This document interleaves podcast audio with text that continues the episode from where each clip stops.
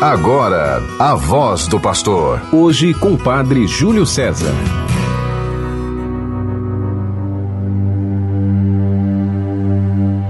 Querido irmão, querida irmã, estamos chegando até você pela rádio 91.9, a Sintonia do Bem, rádio de nossa arquidiocese, por todas as outras rádios que transmitem o programa A Voz do Pastor.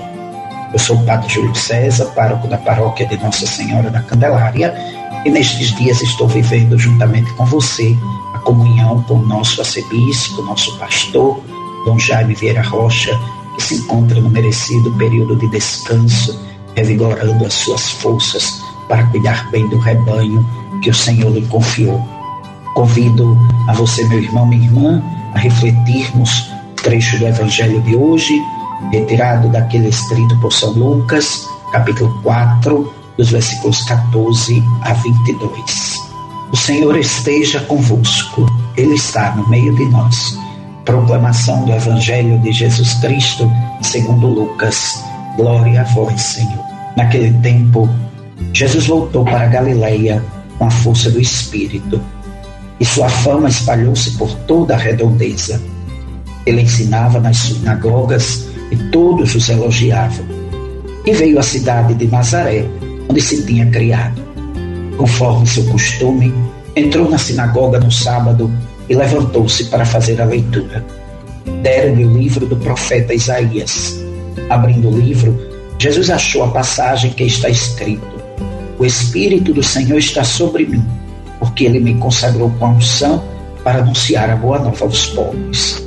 Enviou-me para proclamar a libertação aos cativos e aos cegos a recuperação da vista para libertar os oprimidos e para proclamar o ano da graça do Senhor. Depois fechou o livro, entregou ao ajudante e sentou-se. Todos os que estavam na sinagoga tinham os olhos fixos nele.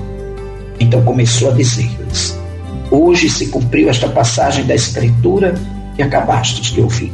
Todos davam testemunho a seu respeito, admirados com as palavras cheias do encanto que saíam da sua boca palavra da salvação. Glória a vós, Senhor. Que o Santo Evangelho anunciado perdoe os nossos pecados e nos conduza à vida eterna. Queridos irmãos, queridas irmãs, tendo já vivido a Epifania do Senhor, encontrando no capítulo 1 do Evangelho segundo São João a afirmação que no princípio e antes de todos os séculos o Verbo era Deus, que dignou-se para salvar o mundo, nós hoje encontramos este verbo, Jesus de Nazaré, proclamando a chegada do reino de Deus.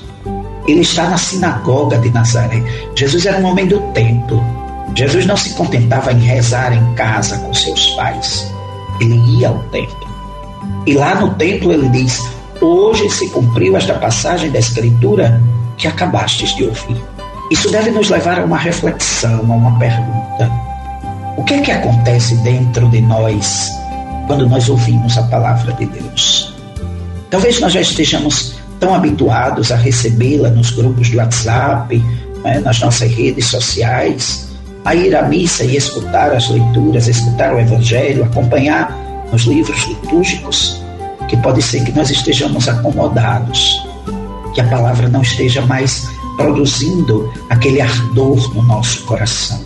Diz o Evangelho que enquanto Jesus falava na sinagoga, todos estavam com os olhos fixos nele. Por quê? Será que porque aquela palavra era novidade? Não, essa palavra é do profeta Isaías.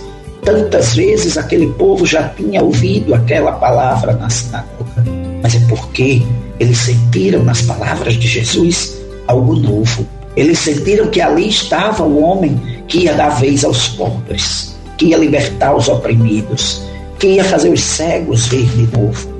Muitas vezes nós precisamos reabrir o nosso coração, nossos ouvidos, nossa mente, nossos olhos para reconhecer esse Jesus que nos diz: hoje se cumpriu esta passagem da Escritura.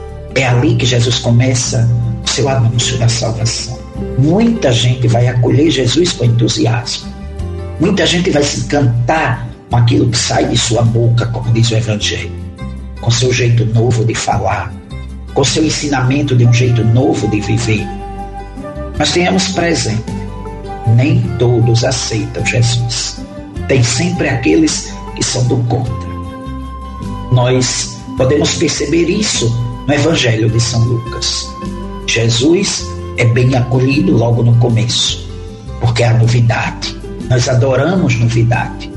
Depois, quando as pessoas se acostumam, aí começam a já enfrentar ou colocar para ele os preconceitos dos conterrâneos. Eles já começam a dizer que não acreditam que ele é o filho do carpinteiro, que sua mãe é Maria, que suas irmãs estão no meio dele. Também no tempo de hoje é assim. Nós anunciamos Jesus, as pessoas se encantam nos encontros, nos seminários, nos momentos em que vivem a primeira vez, mas parece que depois começam a aparecer as oposições, começam a aparecer as dificuldades, começam a não querer mais acolher a pessoa de Jesus. Sabe por quê? Porque Jesus é exigente. Ele quer de nós uma mudança de vida. E aí nós precisamos ter a firmeza e a decisão pela nossa fé. Precisamos ter o um compromisso com o reino de Deus.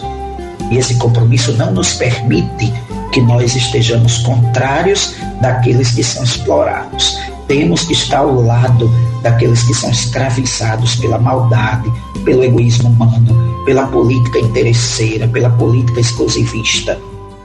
Os nossos olhos têm que se abrir para que nós possamos ver os sinais do reino de Deus entre nós, para que nós possamos dedicar o nosso amor a favor da vida e da esperança.